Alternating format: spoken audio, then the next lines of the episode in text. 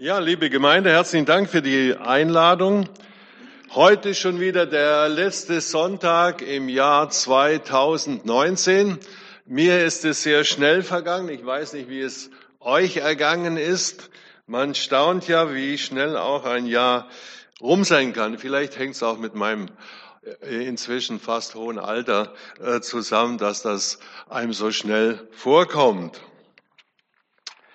Der letzte Tag, ein letzter Sonntag, ein Tag für den Rückblick geeignet, aber auch für den Vorblick, vielleicht im Blick auf den Vorblick auch, was soll Neues geschehen im persönlichen Leben, was soll neu geschehen im sehr praktischen Leben, aber auch im geistlichen Leben. Entsprechend diesen letzten Sonntag habe ich auch das Thema genannt, äußerer und innerer Neuanfang. Ich denke, Neuanfang ist ja etwas, was die Menschen seit jeher begleitet. Das Leben ist geprägt von vielen verschiedenen Neuanfängen. Das Volk Gottes hat neu, ich greife ein paar Beispiele raus, neu angefangen damals in Kanaan, als sie zurückgekehrt sind aus der langen Zeit der Gefangenschaft in der Wüste, so möchte ich es mal nennen, unterwegs sein in der Wüste, aber auch zuvor, als es ihnen nicht mehr so gut in Ägypten ging. Es gab einen Neuanfang in Babylon, dort in der Gefangenschaft, mussten sie auch wieder sich neu zurechtfinden. Sie mussten neu wieder anfangen, das Leben ordnen, das Leben arrangieren und zu schauen, wie es weitergeht. Und dann auch schließlich nach der Rückkehr, als sie zurückgekehrt sind, ganz überraschend eigentlich zurückgekehrt sind aus der babylonischen Gefangenschaft, galt es auch wieder neu anzufangen. Und das soll heute Morgen auch ein Stück weit das Thema sein in der Predigt. Einzelne haben neu angefangen. Abraham, als er losgeschickt wurde, das war, denke ich, mit den Herden und mit den Mitarbeitern, mit den Knechten, mit den Mägden, mit der Familie auch nicht einfach unterwegs zu sein in Richtung Kanaan. Josef in Ägypten musste neu anfangen. Und natürlich haben wir jetzt erst den großen Neuanfang gefeiert mit Jesus, der die neue Botschaft von Gott in diese Welt getragen hat. Und wir sind ja aufgefordert, diese Botschaft weiterzutragen. Die Jünger schließlich, als sie dann, als er so circa 30 Jahre alt war, mit ihm unterwegs waren, das war auch ein Neuanfang mussten sich neu orientieren, die Berufe verlassen. Wir kennen die verschiedenen Berufe, in denen sie waren. Und sie haben mit Jesus dann neu angefangen, die Menschen in das Reich Gottes einzuladen. Paulus hat neu angefangen, als er unterwegs war, um überall die frohe Botschaft weiterzusagen. Und ich denke, das ist für viele, die auf dem Missionsfeld unterwegs sind, auch immer wieder eine große Herausforderung, zu schauen, was möglich ist, wie man am besten die Botschaft Gottes in diese Welt, in die neue Umgebung hineintragen kann. Auch in unseren Gemeinden gibt es immer mal wieder einen Neuanfang. Ein neuer Pastor kommt, eine neue Gemeindeleitung, neuer Gemeindeleiter. Es kommen neue Menschen hinzu, die auch anfangen müssen, sich dort zu orientieren und zu schauen, wie es weitergeht. Und auch natürlich im praktischen Leben für uns gibt es auch immer wieder Neuanfänge, die uns herausfordern. Ich weiß nicht, ob das bei euch hier der Fall ist und der Fall war im Jahr 2019, dass jemand einen neuen Beruf angefangen hat, eine neue Arbeitsstelle angetreten hat. Und da gilt es auch, sich entsprechend äh, zu arrangieren und sich schnell zurechtzufinden. In unserer Familie ist ein zweites Enkelkind geboren. Ein Neuanfang für dieses Kind auf dieser Welt, für uns als äh, Familie mit unseren Kindern ein Stück Neuland wieder. Und eins unserer drei Kinder hat geheiratet in diesem Jahr. Auch für unseren Sohn ein Neuanfang in einer festen Beziehung mit seiner Frau. Vielleicht ist auch jemand von uns umgezogen, ich weiß es nicht, musste äh, in einer neuen Stadt, in einer neuen Wohnung sich zurechtfinden. Also, ich habe jetzt einzelne Beispiele rausgegriffen aus der Bibel, aus unserem Alltagsleben. Immer wieder sind wir herausgefordert, neu anzufangen. Aber lasst mich, bevor wir zu diesem Neuanfang kommen, den ich in den Mittelpunkt der Predigt stellen möchte, ein Stück zurückblicken. Um das Jahr 600 vor Christus, 597, 598, er ist zweimal vor Jerusalem aufgekreuzt, zerstörte Nebukadnezar II. den Tempel und die Stadtmauer von Jerusalem und führte den Großteil des Volkes Israel in die babylonische Gefangenschaft. Ich habe es schon kurz erwähnt und dort galt es, sich neu zurechtzufinden. Aber wie das so ist, ein Reich wird vom anderen abgelöst. 50 Jahre später wurde das babylonische Weltreich durch die Perser erobert und der Perserkönig Kyros beendete die lange Zeit des Nebukadnezar und der Babylonier, die damals die große Weltmacht waren. Aber entgegen anderer Siegesmächte haben die Perser die Völker, äh, den Völkern ihren Glauben gelassen und sie würde man heute sagen, waren sehr tolerant ihnen gegenüber und sie haben es ermöglicht sogar, dass sie zurückkehren nach Israel, ins heutige Israel.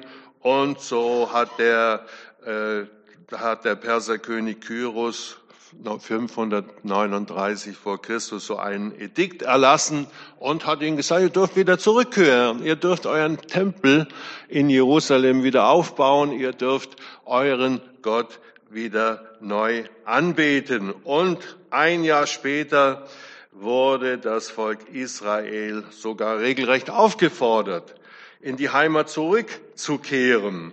Und im Buch Esra ist das ein Stück weit näher beschrieben. Ich möchte uns gerne ein paar Verse vorlesen. Esra 1 ab Vers 1.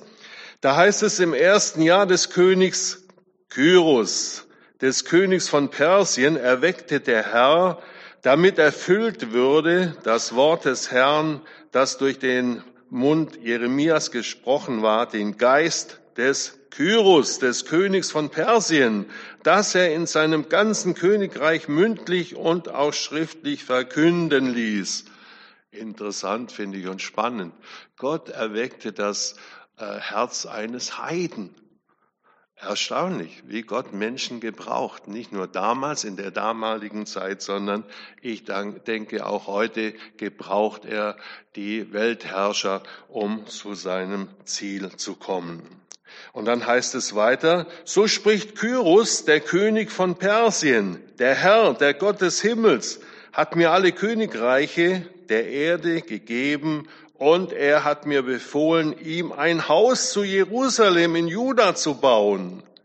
Wer nun unter euch von seinem Volk ist, mit dem sei sein Gott und er ziehe hinauf nach Jerusalem in Juda und baue das Haus des Herrn, des Gottes Israels das ist der Gott, der in Jerusalem ist.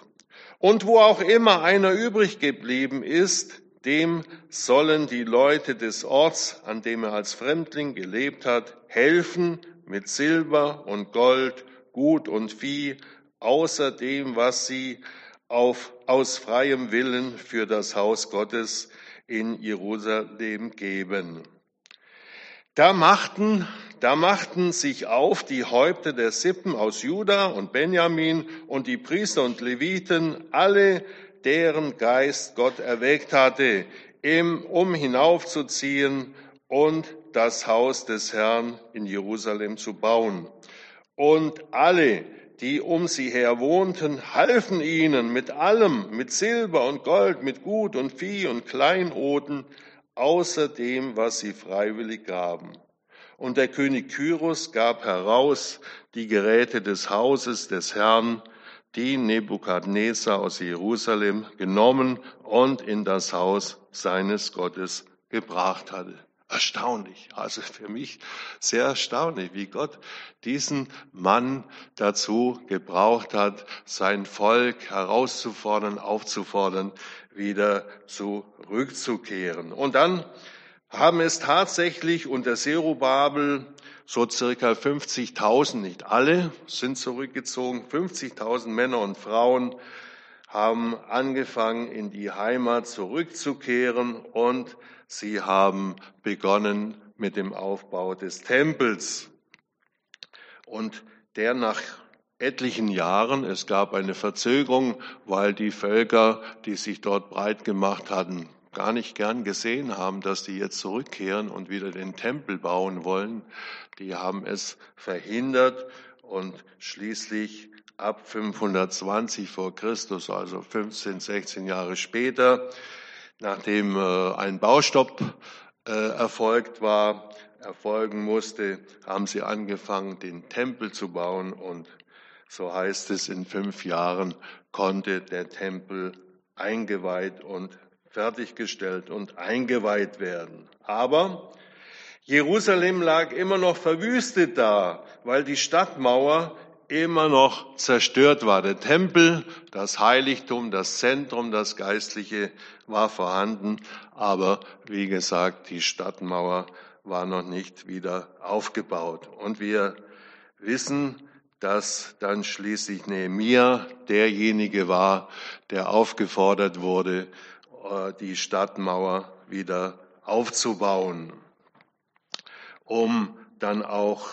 äh, die verzweifelte Situation, eine Stadt ohne Stadtmauer war natürlich leicht einzunehmen und es war sehr schwierig, dort äh, entsprechend klarzukommen. Und dieser Nehemia war derjenige, der dann wieder die Stadtmauer aufbauen durfte. Sein Bruder hatte ihm geschildert, wie schwierig die Lage ist in Jerusalem und der König hat ihn ziehen lassen, nachdem er erst zu Gott gebetet hat, drei Monate lang gebetet, gefastet. Herr, was soll ich tun? Soll ich derjenige sein, der zurückkehrt und dieses große Werk in Angriff nimmt? Und Gott hat es wieder geschenkt, so möchte ich es formulieren dass ihm erlaubt wurde, zurückzukehren. Baumaterial und alles, was nötig war, durfte er äh, entsprechend mitnehmen. Und dann hat er angefangen, den Tempel, der, die Stadtmauer wieder aufzubauen. Der Tempel bestand ja schon. Und dann hat er sich mit seinen Leuten ans Werk gemacht. Auch dazu ein, zwei kurze Verse aus Nehemia 2, Vers 17 und 18. Da heißt es,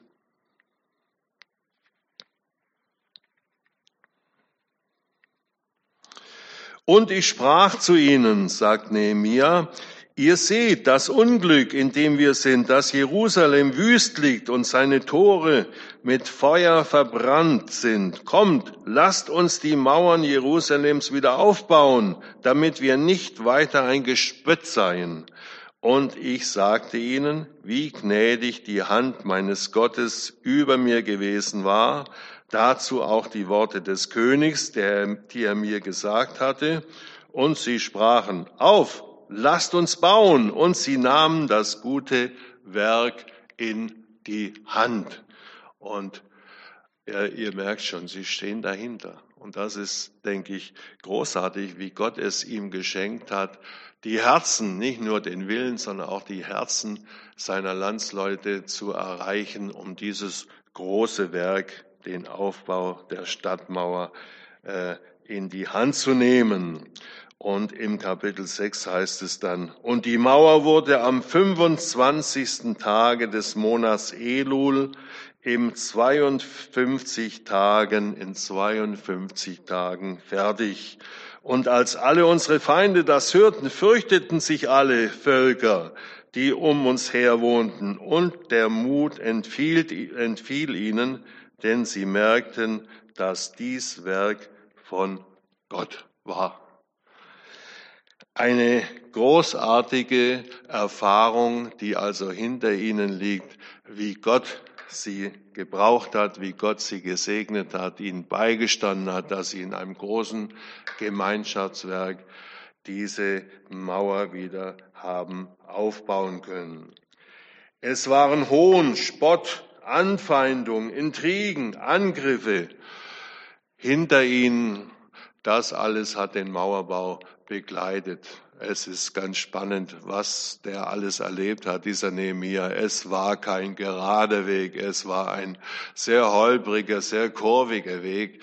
Es ist, wie gesagt, spannend nachzulesen. Und Gott hat ihm immer wieder beigestanden und ihnen insgesamt beigestanden, dass das Werk vollendet werden konnte. Jerusalem war äußerlich wieder in festem Zustand. Die Mauer war vorhanden, der Tempel war wieder vorhanden, das Leben konnte weitergehen. Aber noch manche schwierige Situationen waren zu bestehen und zu regeln. Und die haben auch das Leben des Nehemiah weiter begleitet bis am Schluss, Kapitel 13. Es gab immer wieder Schwierigkeiten. Er ist dann wieder zurückgekehrt an den Königshof nach Persien für ein paar Jahre und als er zurückkehrte, hat er gemerkt, oh, es sind wieder Dinge eingerissen. Es ist erstaunlich, hat er sich wahrscheinlich gedacht, was ist da los? Wir haben doch so einen guten Anfang gehabt, solche guten Erfahrungen gemacht und immer wieder musste er feststellen, äh, dass auch das Volk wieder äh, andere Wege eingeschlagen hatte, hatte, die nicht von Gott vorgesehen waren. Ich habe einen Satz gelesen, den möchte ich beim Rückblick an den Schluss stellen. Nicht steinerne Mauern schaffen eine Gottesgemeinde, sondern allein das Wort Gottes und sein Geist. Das war bei Nehemiah die große Erfahrung und ich denke, das ist auch bis in unsere Tage, bis in unsere Zeit so geblieben. Ein äußerer Neuanfang war gemacht, aber nun galt es, einen inneren Neuanfang zu vollziehen, eine geistliche Neuorientierung einzuleiten. Und das soll, wie gesagt, der zweite Teil sein und der Predigt heute Morgen. Und ich lese dazu Verse aus Nehemia 8. Ein bekanntes Kapitel mit einem sehr zentralen, bekannten Bibelvers. Wir werden es nachher gleich entdecken. Ich lese uns die ersten drei Verse. Da heißt es, als nun der siebte Monat herangekommen war und die Israeliten in ihren Städten waren, versammelte sich das ganze Volk wie ein Mann auf dem Platz vor dem Wassertor. Und sie sprachen zu Esra, dem Schriftgelehrten, er solle das Buch des Gesetzes des Mose holen, das der Herr Israel geboten hat. Und Esra, der Priester, brachte das Gesetz vor die Gemeinde. Männer und Frauen und alle, die es verstehen konnten, am ersten Tag des siebten Monats und las daraus auf dem Platz vor dem Wassertor vom lichten Morgen an bis zum Mittag vor Männern und Frauen und wer es verstehen konnte. Und die Ohren des ganzen Volkes waren dem Gesetzbuch zugekehrt. So heißt es in den ersten drei Versen. Wir können feststellen, ein verstärktes Interesse an Gottes Wort, an dem Gesetz Gottes ist festzustellen, bricht auf. Ein verstärktes Interesse. Der siebte Monat, der Monat Tishri, der erste Tag, der Neujahrstag, Rosh Hashanah, im Jüdischen genannt, im Hebräischen genannt, der zehnte Tag, der große Versöhnungstag.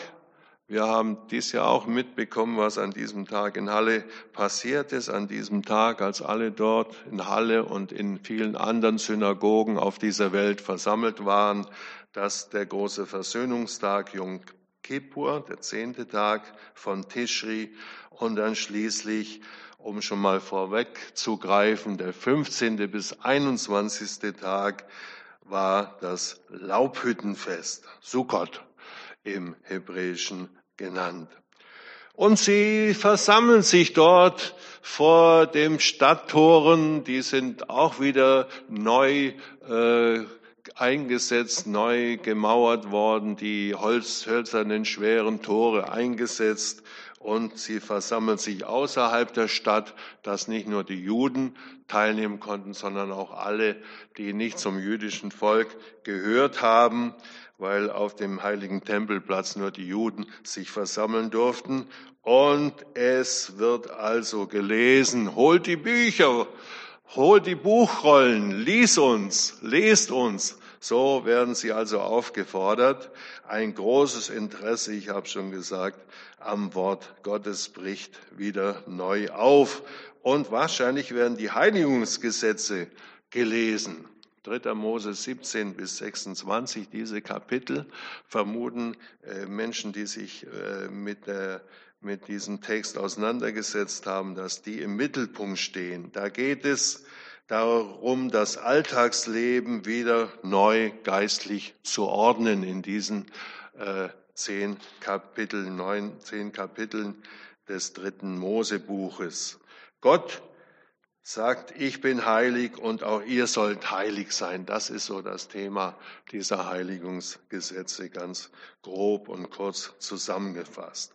Drei Dinge werden erwähnt. Sie versammelten sich wie ein Mann, wie beim Bau, jetzt auch im geistlichen Bereich. Großartig.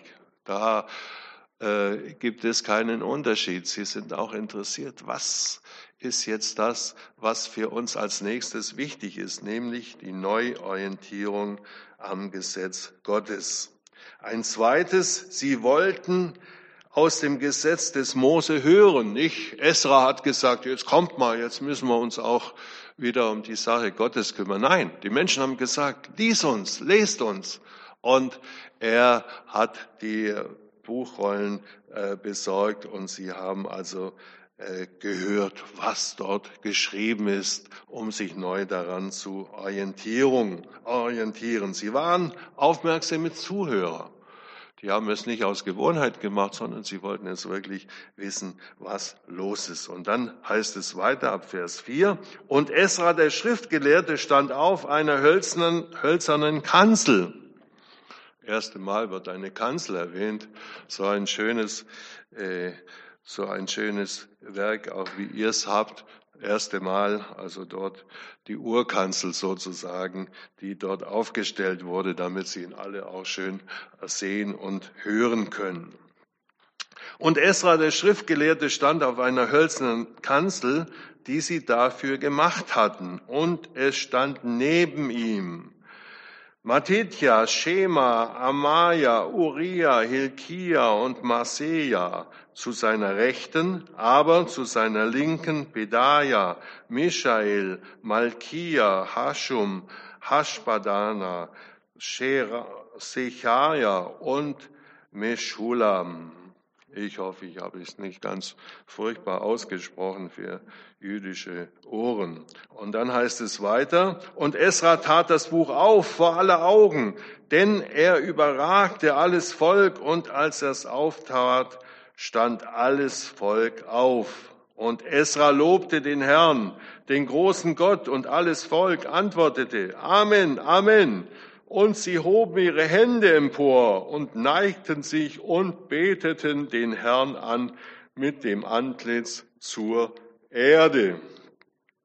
Ehrfurcht vor Gott habe ich den zweiten Abschnitt äh, überschrieben, den ersten Interesse am Wort Gottes. Und jetzt stellen wir fest, mit welcher Ehrfurcht vor Gottes Wort äh, sie dastehen.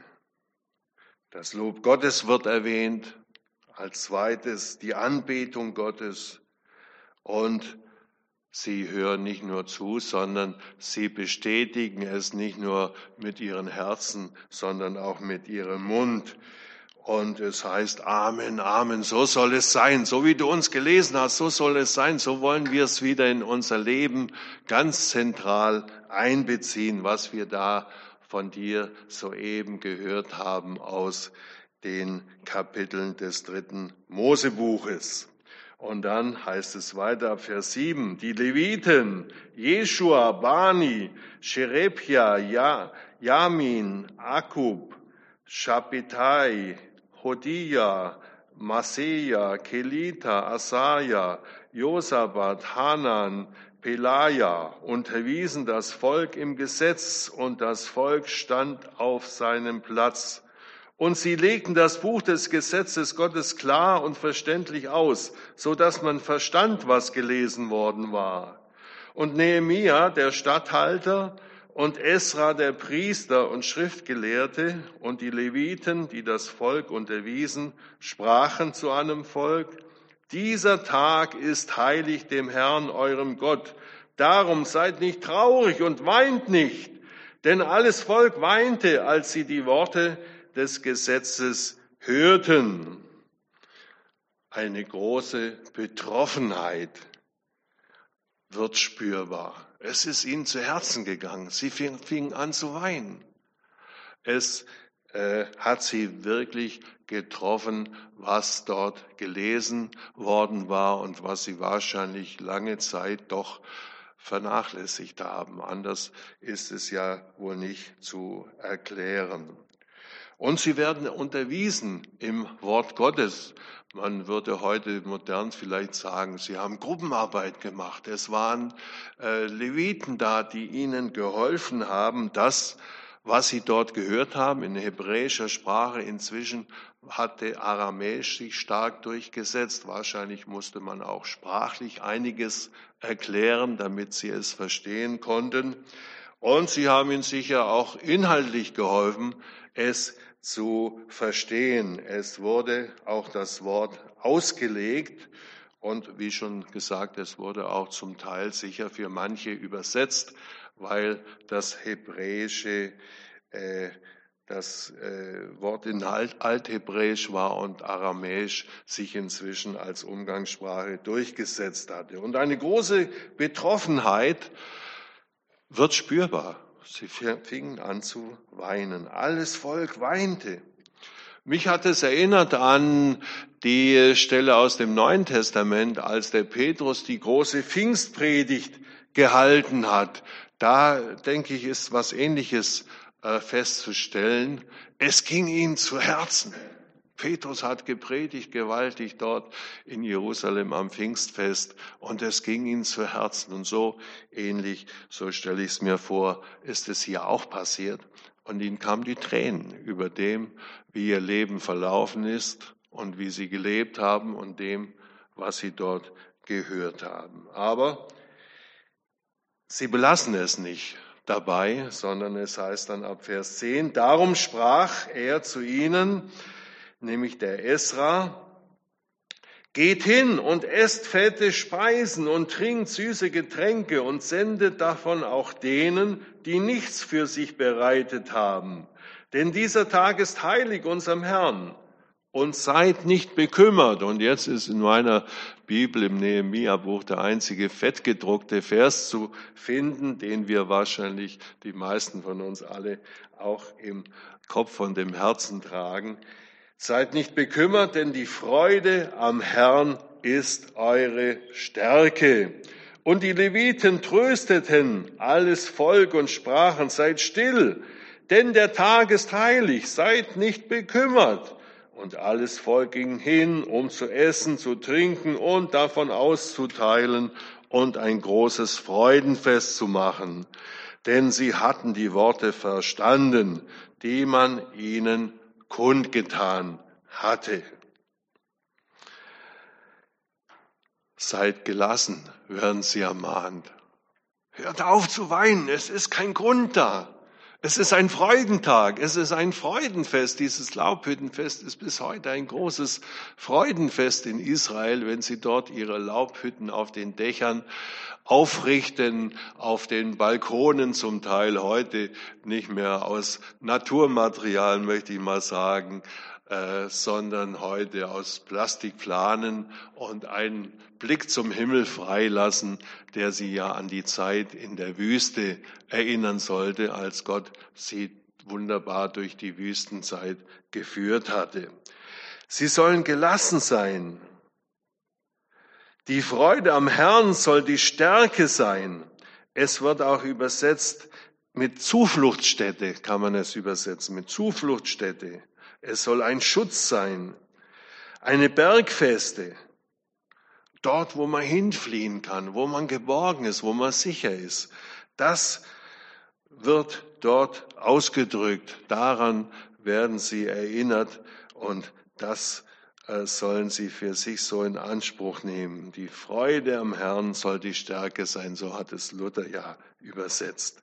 Sie sollen sich etwas Gutes gönnen, zum Essen, zum Trinken, sie sollen fröhlich sein. Und sie sollen auch den Menschen etwas weitergeben von dieser Freude, ganz praktisch, indem sie ihnen auch etwas zu essen bringen, zu trinken bringen, dass die von dieser Freude ebenfalls angesteckt werden.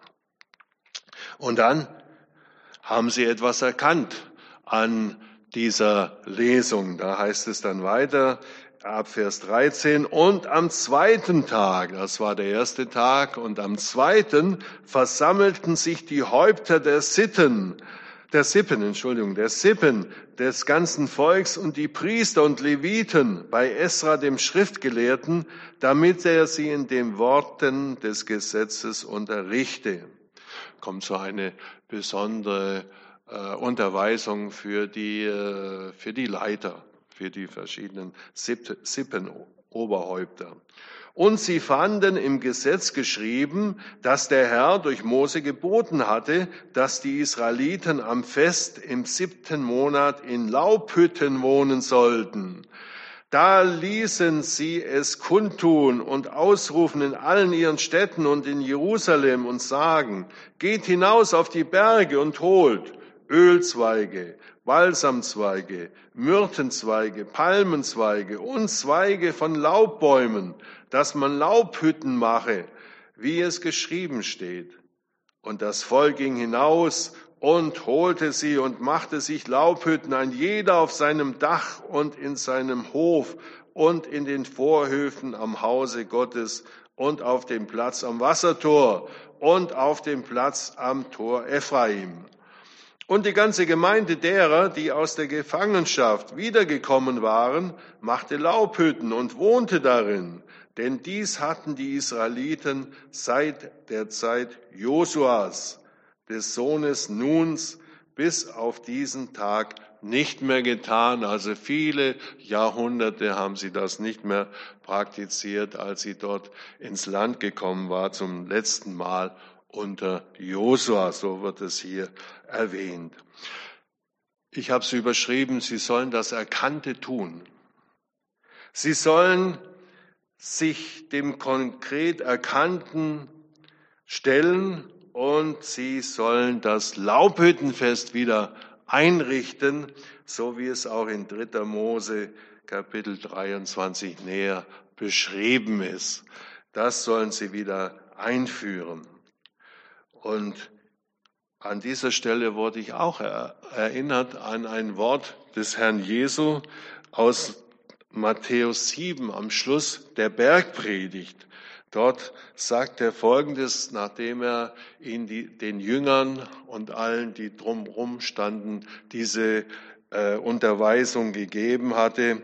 Da heißt es am Ende der Bergpredigt Kapitel 7 ab Vers 24, Darum, wer diese meine Rede hört und tut sie, der gleicht einem klugen Mann, der sein Haus auf Fels baute. Als nun ein Platzregen fiel und die Wasser kamen und und die Winde wehten und stießen in das Haus, fiel es doch nicht ein, denn es war auf Fels gegründet. Und wer diese meine Rede hört und tut sie nicht, der gleicht einem törichten Mann, der sein Haus auf Sand baute. Als nun der Platzregen fiel und die Wasser kamen und die Winde wehten und stießen an das Haus, da fiel es ein und sein Fall war groß. So hat es unser Jesus am Ende der Bergpredigt seinen Jüngern weitergesagt und alle haben es mitgehört, die drumherum standen. Hören und tun, hören und tun, das galt für sie damals. äh, zur Zeit Nehemias und das galt für sie zur Zeit Jesu. Und ich denke, so ist es bis heute geblieben, das, was wir erkannt haben, das auch umzusetzen, um nicht einem törichten Mann zu gleichen, so äh, nennt es Jesus. Und die letzten, den letzten Vers, da heißt es in Kapitel 8, Nehemiah 8, ab Vers 18, und es war eine sehr große Freude. Und es wurde jeden Tag aus dem Buch des Gesetzes Gottes vorgelesen, vom ersten Tag an bis zum letzten. Und sie hielten das Fest sieben Tage und am achten Tage der Versammlung, wie sie's gebührt. Sieben Tage Bibelwoche, intensives Bibelstudium und große Freude in ihren Herzen. Ansteckende Freude. Sie haben etwas erkannt, sie haben es umgesetzt und es hat sie froh gemacht. Und ich denke, diese Freude hat auch ausgestrahlt, um welche, die vielleicht noch skeptisch waren oder die äh, vielleicht noch gar keine Verbindung damals mit Gott gehabt haben. Das Lesen der Bibel, Gottes Wort, die Neuorientierung an Gottes Wort löst also große Freude aus damals und ich denke durch die Jahrhunderte hindurch äh, und bis heute, sicher ist es in unserem Leben auch so, dass wir da, wo wir Dinge erkannt haben, umgesetzt haben in unserem Leben, uns neu orientiert haben geistlich, dass es auch uns froh gemacht hat und dass Menschen gemerkt haben, Mensch, da ist ja etwas ja passiert mit diesem Menschen. Gott hat irgendwas hat ihn angesteckt, dass er so froh äh, geworden ist. Zum Schluss, ich wünsche uns, ich wünsche mir, ich wünsche uns allen großes Interesse, Freude am Wort Gottes, an der Bibel. Äh, vielleicht ist es mal auch eine gute Möglichkeit, so ein biblisches Buch, vielleicht Esra, vielleicht Nehemiah, vielleicht ein anderes Buch, einmal so an, am Stück äh, zu lesen, um Dinge zu entdecken, die man vielleicht gar noch nicht so äh, gefunden hat. Und es macht uns froh, weil wir bei der Entdeckungsreise durch ein neues biblisches Buch, dass wir froh geworden sind, mal so einen Überblick bekommen zu haben. Ein zweites, was ich uns wünschen werde, möchte, Ehrfurcht vor Gottes Wort. Das kann man hier auch, denke ich, lernen und äh, bestaunen, wie sie ehrfürchtig mit Gottes Wort umgegangen sind.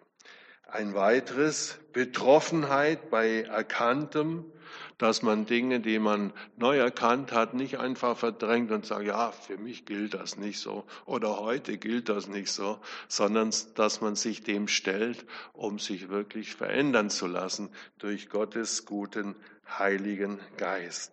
Und dass man das, was man erkannt hat, auch umsetzt, nicht schiebt und schiebt und schiebt, ja, wir gehen auf ein neues Jahr zu und ich denke, das ist auch eine gute Möglichkeit, Dinge, die wir uns vielleicht geistlich vornehmen, einfach mal anzupacken und umzusetzen. Ich bewundere immer Menschen, die sich vornehmen, einmal die Bibel in einem Jahr durchzulesen. Ich gehöre leider nicht dazu. Einzelne Bücher mit großer Freude und Begeisterung, aber so die ganze Bibel von 1. Mose bis Offenbarung, muss ich gestehen, das habe ich noch nicht geschafft. Es gibt ja solche Bibellesepläne, wo Menschen es schon gemacht haben und begeistert davon berichtet haben, wie es ihnen gut getan hat, wie es auch ihr Leben verändert hat dann wünsche ich uns große Gelassenheit, gerade in unserer aufregenden Zeit und unserer sehr aufgeregten Zeit, wenn wir so die Nachrichten hören, da strömt ja so vieles auf uns ein, was äh, uns unruhig machen könnte und beunruhigen könnte.